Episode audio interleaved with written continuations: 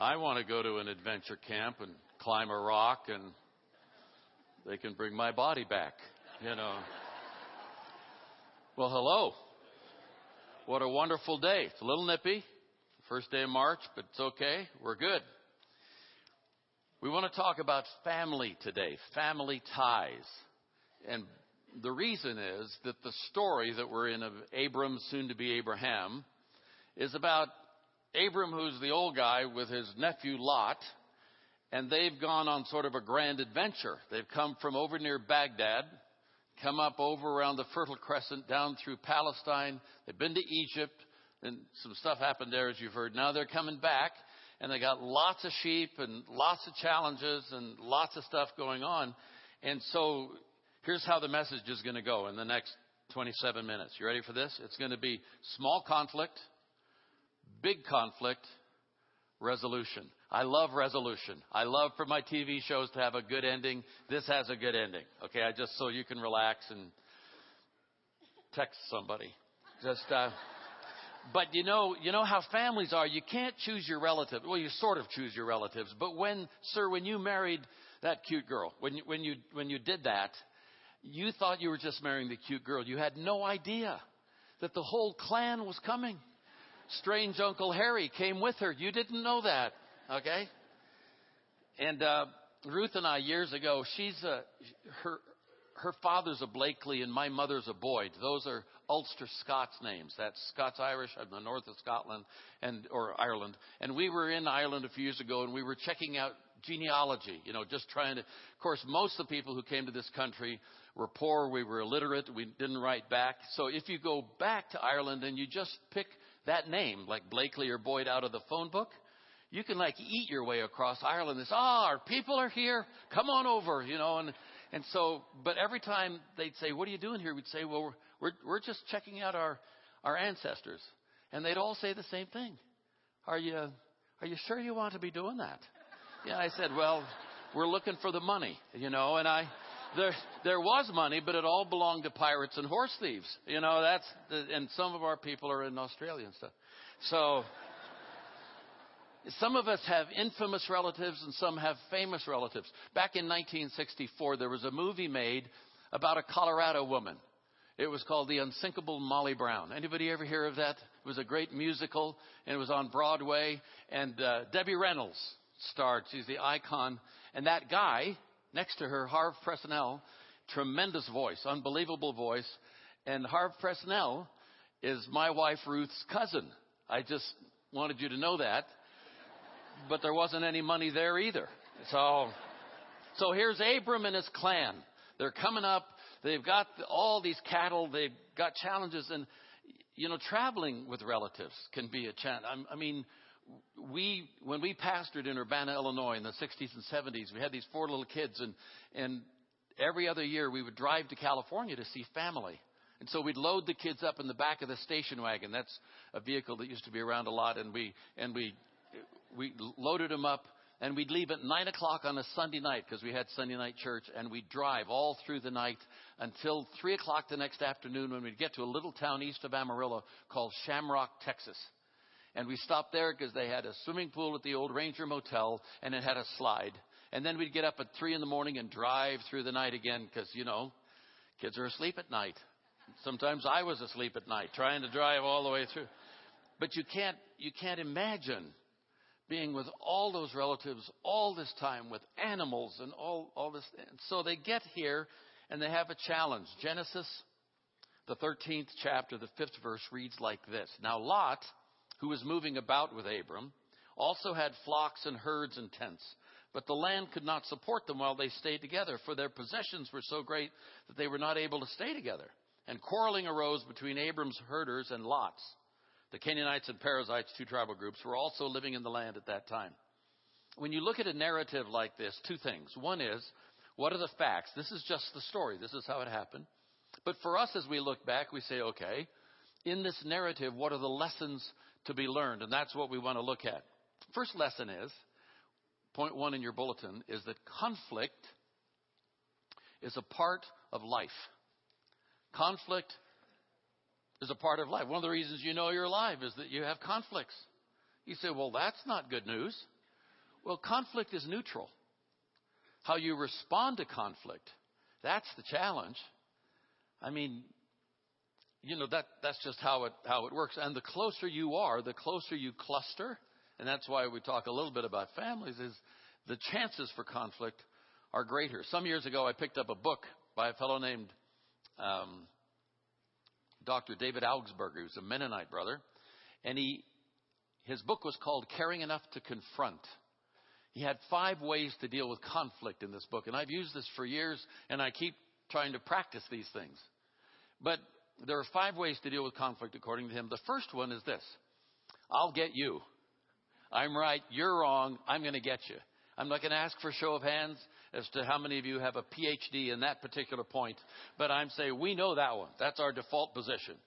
You're wrong. I'm right. I'm going to get you. Second point is, I'll give in. You're always right. I'm always wrong.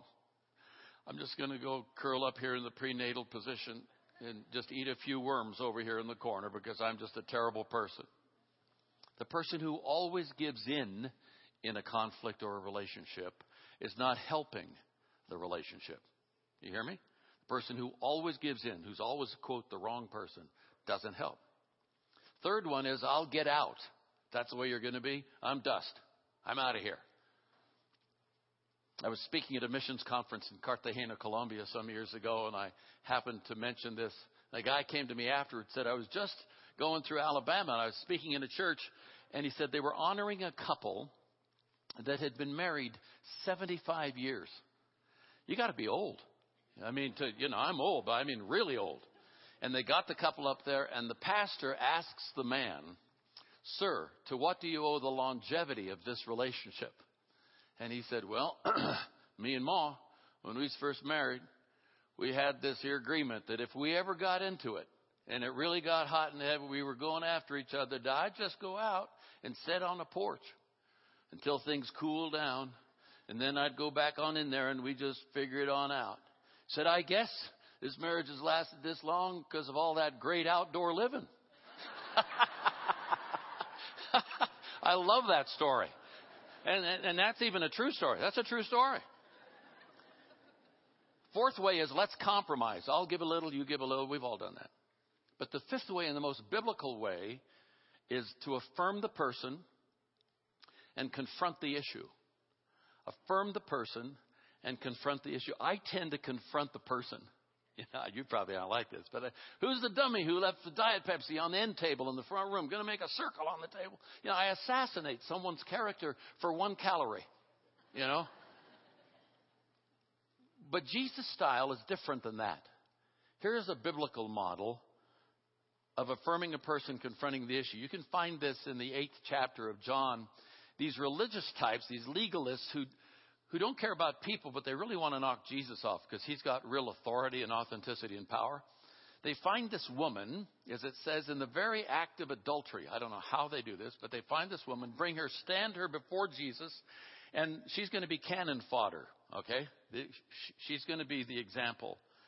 And this is what they say to Jesus. They say, the law of Moses commanded us to stone such women. Now, what do you say? And they were trying to trap him. But Jesus bent down and started to write on the ground with his finger in the dirt. When they kept on questioning him, because he's not paying attention, they said, well, come on, give us an answer. What's going on here? When they kept on questioning him, he straightened up and said to them, if any one of you is without sin, let him be the first to throw a stone. Fire away, boys. Hit her with the rocks. Go ahead. And then he just gets back down in the dirt and keeps writing. We don't know what he wrote. Maybe he wrote names and addresses of people, maybe all their sins, I don't know. At this, when he said that to them, those who heard began to go away one at a time. The older ones first, they had more sins. Until only Jesus was left with the woman still standing there. Jesus straightened up and asked her, woman, where are they? Has no one condemned you? She says, no one, sir. Then neither do I condemn you, Jesus declared. Go now and leave your life of sin. He affirms the person, confronts the issue. Can you see this in your mind? These guys are here. They don't care about her. They're willing to kill her to take Jesus out. Okay? So they got rocks ready to go. I'm sure there's a big crowd because, I mean, onlookers, this is going to be quite the deal. You know, it's like the biggest deal of the day. And they're all there. And he challenges them. Go ahead, hit her with rocks if you've not sinned. And it says that they, from the eldest to the youngest, they leave. They just, in my mind, they drop their rocks. And so when Jesus stands back up, all he sees is a circle of rocks on the ground and a larger crowd out there. And he says to her, who condemns you? And you can see her hesitantly. She's been trashed her whole life. And she just looks around and says, well, nobody. And I see a smile start spreading across Jesus' face. And he says, me neither. Go and don't do that anymore. Or in Fourth paraphrase, you are a great lady. And that's not the kind of thing great ladies do. Affirm the person, confront the issue. And the story goes on. Verse 8, so Abram said to the Lord, to Lot, let's not have any quarreling between you and me or between your herders and mine, for we're close relatives. Their people are having fight, the peeps, you know, they're having fights. Is not the whole land before you? Let's part company. If you go to the left, I'll go to the right. If you go to the right, I'll go to the left. Lot looked around, saw that the whole plain of the Jordan toward Zoar was well watered. Those of you who are ranchers or farmers, this is bottom land. This is rich, loamy land. The Jordan River comes down through there. This was before the Lord destroyed Sodom and Gomorrah. So Lot chose for himself the whole plain of the Jordan, set out toward the east. The two men parted company. Abram lived in the land of Canaan, that's to the west toward the Mediterranean, while Lot lived among the cities of the plain and pitched his tents near Sodom. Now the people of Sodom were wicked and were sinning greatly against the Lord. The Lord said to Abram after Lot had parted from him, look around from where you are, to the north and the south, to the east and the west. All the land that you see I will give to you and your offspring forever. I'll make your offspring like the dust of the earth so that if anyone could count the dust, then your offspring could be counted. Go, walk through the length and breadth of the land, for I'm giving it to you. So Abram went to live near the great trees of Mamre at Hebron, where he pitched his tent. There he built an altar to the Lord. Abram confronts the issue by affirming Lot. Abram confronts the issue by affirming Lot. He says, you go first. You choose first. I love choosing first. I got these options. I get to choose first. He says, you choose first.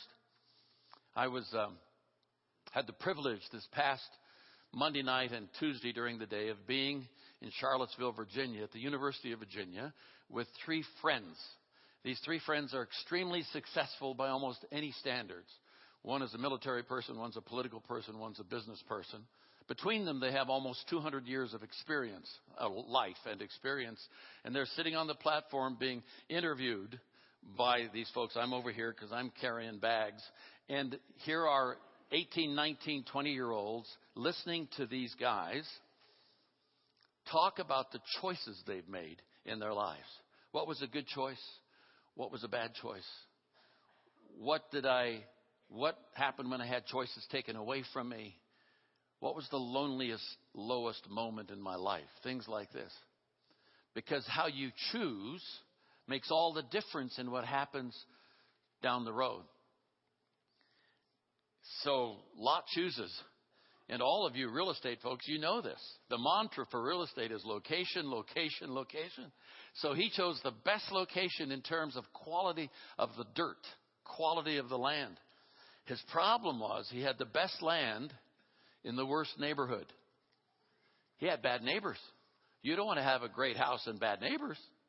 But that's what happened. Point 2 on your bulletin. Generosity wins the day. Generosity wins the day. Here's Abram says, you go first. Go ahead. 1 Peter 4, 8 and 10, 8 through 10 says it this way. Generous distributors of God's manifold grace. Put your gifts at the service of one another, each in the measure he has received. He's saying, you've been given all this as generous recipients and distributors of God's manifold grace. Put your gifts at the service of one another. See, generosity is not just about dollars, not just about bucks. It's about time and insights and accessibility and story. As I sat there in the audience with those 700 University of Virginia students, these are people who are going to be senators and all this kind of stuff down the road. These are bright cats. And they're listening to these guys tell their stories. How generous it was of them to tell their stories. Because when you tell your story, that's what you have. It's the one place in your life you don't compete. Okay? Everybody gets an A in story. When you tell your story, it's a Velcro ribbon that goes out there and people can attach themselves to it. They can identify with it. A couple of years ago, we were with the grandkids in California and we were driving. We were going to meet, several cars of us going to meet at a place for lunch. And Sammy, who's now going to be 16 in April, he was 14. He was in the back seat with a couple of cousins. And he said, Grandpa, tell us a story about when you were young. And I started telling stories. And we're driving up I-5. I got so engrossed in telling the story that I overshot our destination by 16 miles. That's what you call engaged in storytelling. But the point is generosity with your money, with your time, with your insights, with your story is an active offense. This isn't a defensive position. This is Peyton Manning on his best Monday night football game. Okay? Generosity sets a tone. When you have generous people in the room, it changes the character of the room. Generosity is generational, I think. You have generous parents or grandparents or aunts and uncles and the kids are hanging out. They think that's the way you do life. They think that's the way you do business. It is the way you do business. It's your default position to be generous. And generosity says you choose first. It's like the fruit of the Spirit that's listed in Galatians where it says the fruit of the Spirit is love and patience and kindness. And they have this great tagline that says, against such there is no law. I love that. Throw that guy in jail for 90 days. He's way too patient. You know, you got no laws against this. You got no, that guy's just too generous. He's giving away money like there's no tomorrow. Let's charge him with something. Against such there is no law. I love this story. I've told this story to you before, but I don't care. And I'm counting on your memory loss. So this guy drives in a difficult part of town, a challenging part of the inner city. He's got a fancy new car. And he drives up, pulls up in front of a drugstore, and there's a kid standing out in front. He gets out, and he sees the kid eyeing his wheels, you know. And he clicks it shut and starts toward the door. And the boy looks at him and says, cool car, mister. And he says, well, thank you, son. He said, where'd you get that car? He said, well, you're not going to believe this. He said, well, try me. He said, my brother gave it to me. He said, get out. He said, no, my brother gave it to me as a gift. And the kid looked at the guy and looked at the car, looked back at the guy and said, oh, wow, mister, that's the kind of brother I'd like to be. Here is the heart of God. I look at Jesus and I say, that's the kind of person I'd like to be. I look at Abram and say, that's the kind of person I want to be. And then we go on to chapter 14, and the first 10 verses or so are all about kings with long names, and they're squabbling, fighting each other. And so I'm not going to read that part because I won't get the names right and you won't care. So let's go to verse 11. These four kings line up against the kings of Sodom and Gomorrah, and they're going after them. The four kings seized all the goods of Sodom and Gomorrah and all their food. Then they went away, and they also carried off Abram's nephew Lot and his possessions, since he was living in Sodom. A man who had escaped came and reported this to Abram the Hebrew. Now Abram was living near the great trees of Mamre the Amorite, a brother of Eshcol and Aner, and all of whom were allied with Abram. When Abram heard that his relative had been taken captive, he called out the 318 trained men born in his household and went in pursuit as far as Dan. That's a city up in the north. I love this, that he says he's got 318 guys. It's so precise. One of the reasons I believe the Bible is it's precise. You get to the Gospels and Jesus goes and does this miracle with the fish after Peter has rejected him and fills up the nets. And it says, and they hauled in the nets and there were 353 large fish. I love the precision. And so he goes after him with these guys. And this is what happens. During the night, Abram divided his men to attack them, and he routed them, pursuing them as far as Hobah, north of Damascus. He recovered all the goods and brought back his relative Lot and his possessions, together with the women and the other people. Point 3. In a family or in close relationships, I can fight with you or I can fight for you. It's a great theme in this passage is Abram is always for Lot. Lot has his challenges. Abram has his challenges. But he's always for Lot. He's wanting it to work for him. So when Abram rallies the troops, he goes after this family. He's aggressive in going to rescue people. Now, it was 1959. Fidel Castro was in power in Cuba. Hawaii and Alaska had just been admitted to the Union. Elvis was in Germany in the Army. And I was a 17-year-old freshman at the University of Illinois at Cal Berkeley. I had been raised in a strict religious home, and now I'm 17, and I am sowing my wild oats. I tell people today there weren't very many oats, and they weren't very wild by today's standards. They were sort of piddly oats. And, but I was tossing them out there. And I had a 150cc Vespa motor scooter. Now, some of you guys are Harley guys, and I'm saying, hey, Vespas are coming back. Don't be putting them down here. So I rode this. I could go 60 miles an hour in this sucker. And I rode 10 miles every morning or every day of school over to Cal Berkeley. And then I'd come back. And I pulled up in front of our house this one afternoon, a little bungalow in East Oakland, California. Went into the house, and I couldn't find my mother.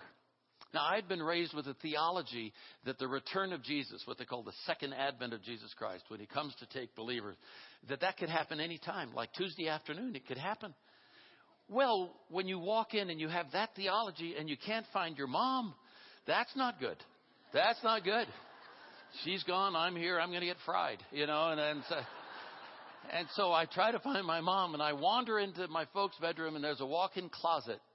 And I hear a sound. I walk over, put my ear up against the door, and she's on her knees. I can sense where the sound's coming from. And she's praying. She's after me like Abram going after Lot. Dick's being captivated. He may not be captured, but they're taking him away, and I'm going after him. And she was praying for me, one of those mom's prayers. Oh, God, don't let Dick do anything more stupid than he's already done. And here I stand all these years later, in large part because of a mom who wasn't willing to let a family member be taken captive.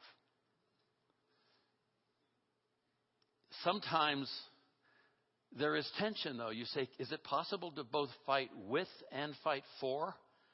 I would submit that when you fight for somebody, sometimes you do fight with them. Sometimes there is tension because you're trying to protect them or you're trying to keep them from doing stuff you did or falling in the same pits that you stepped in. You're saying, and they're saying, yeah, but I'm my own person. Well, you know how it goes. I don't have to tell you that. So sometimes there is the with and the for, but you're not against. After the last service, a military fellow came up, retired military, and said, let me give you one other preposition, against. When it's the enemy, you're against them. But sometimes with your buddies, you're both with them and for them. You fight with them and fight for them at the same time. So Jesus is the model. How does this work now in my life? Well, first of all, Jesus' conflict isn't with you. Jesus' conflict is with the enemy of your souls. Ephesians 6 says there's a war in the heavenlies. We fight not against flesh and blood, but forces unseen. And he leads the charge. He's the captain, if you will, of the Lord of hosts. He's generous beyond measure. I love that part in Romans 5 that says, but God demonstrates his own love for us in this. While we were still sinners, Christ died for us. While Foth was still trying to be his own God, he takes the hit. I have a friend who says, I believe Jesus went to the cross to set the price on you so high that he would never be outbid. Here is the person who comes and says, let me show you what generous looks like. Even if you never come to me, just know that the tab has already been paid. Like paying for a hotel room over here, but the person never comes and stays. It's already paid. It's already done. That's how it is. When I'm taken captive, he doesn't hesitate to come rescue me. Scripture says in John, he whom the Son sets free is free indeed. And because he's for me, he sends the Spirit to live in me for mid-course corrections. Aren't you grateful that the choices you made when you were a teenager or in college or when you were in your 20s, that those don't lock you in? that along the way his Spirit helps make mid-course corrections. Because if I got locked in by those first choices I made, like I'd be in a different galaxy. I'd be way over there someplace instead of following Jesus with you. So let me close. Jesus leads the way. He shows us how this works, like Abram led the way. I'm going to ask my friend Bob Seale. He doesn't know exactly what's going to happen. Bob, where are you? You here? Here he is. Let's welcome Bob back. One of the greatest announcement makers in the world. No, he's great with young people. Have you ever done a trust walk? Once. Once, okay. But never at church on a stage. Here's the second time. 4 or 5 feet in the air. A trust walk works like this: that I take Bob's hand, he closes his eyes, and then he follows me. Whatever I tell him to do, he does. He just steps right out, and he follows me like this. All right, freaking me out a little. Yeah, you just come around. I'm going to turn you around 2 or 3, 4 times like this. Okay, you ready? Okay. Good, you ready? All right. Here we go. I'm going to turn you back around this way. Then I'm going to turn off my mic. You're going to follow my voice. Just come right here. Come this way.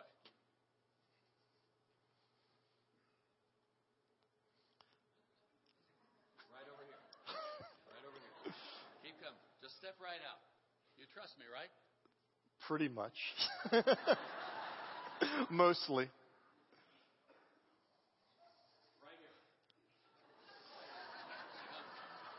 Just step right out. Don't be afraid. I won't let you fall.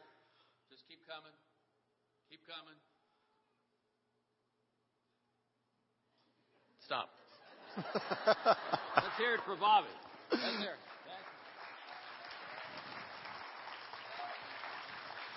I did that once with 200 men at a retreat outside in a grassy area. They, got a partner and they walked around. Then they dropped their hands and I said, "Okay, follow the voice."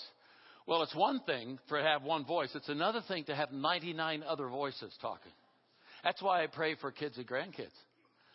Got 1,000 voices every day coming at them. So these guys are out there and they're saying, "Not over there, Harry. Over here." So we come back in and we debrief. I said, "When did you want to or did you open your eyes when you were following?" One guy said, "When I felt the tree." I said, "You felt the tree?" He said, "Yeah. Shadow came across, and it felt real. So I opened my eyes. There was a tree 50 feet over there." How many times in following Jesus I opened my eyes because I think it's real and it's really not just a shadow? Somebody else said, "When I got directions that were imprecise, like you're coming to some stairs sometime soon." Not good. Or I got directions too late, like that was a log. Aren't you grateful for a God who is precise and always on time? Finally, one older guy, way older than me, he said, "That was one of the most exciting things I've done in a long time." I said, "Why?" He said, "Because for once in my life, someone else was responsible for the obstacles." When you follow this Jesus, the one who gives you choices, the one who comes after you when you step in it, when you follow that Jesus, he takes responsibility for the obstacles. One of my favorite iconic moments with my father was when I was a fifth grader, Horace Mann School, Oakland, California. My buddies and I used to stay after school and play. And one day some ninth graders showed up on the playing field. And when you're a fifth grader, a ninth grader is God, And they started shoving us around a little bit. They weren't hurting us, but they scared us. And I ran home at one point, crossed the street, ran into the front yard, just as my dad was pulling up in his 1951 slantback Chevy. Some of you are old enough to remember that car. And he gets out, he's 6 foot 2 3/4 tall and 240 pounds. He said, "What's going on, Dick? What's the problem?" I said, Nothing. He said, "Well, you're scared about something." I said, No. He said, "Tell me." I said, "Well, these big kids, they're sort of scared us over there." And he said, "Well, let's go find them." I said, No. I just got away from them. Let's not go find them. He said, "Let's go find them." Get in the car. Got in the car. We drove up over the hill and we're coming down and this kid's walking home apparently. My dad pulls the car in up to the curb. We get out. He said, "Son, excuse me, could you come here a minute?" He comes.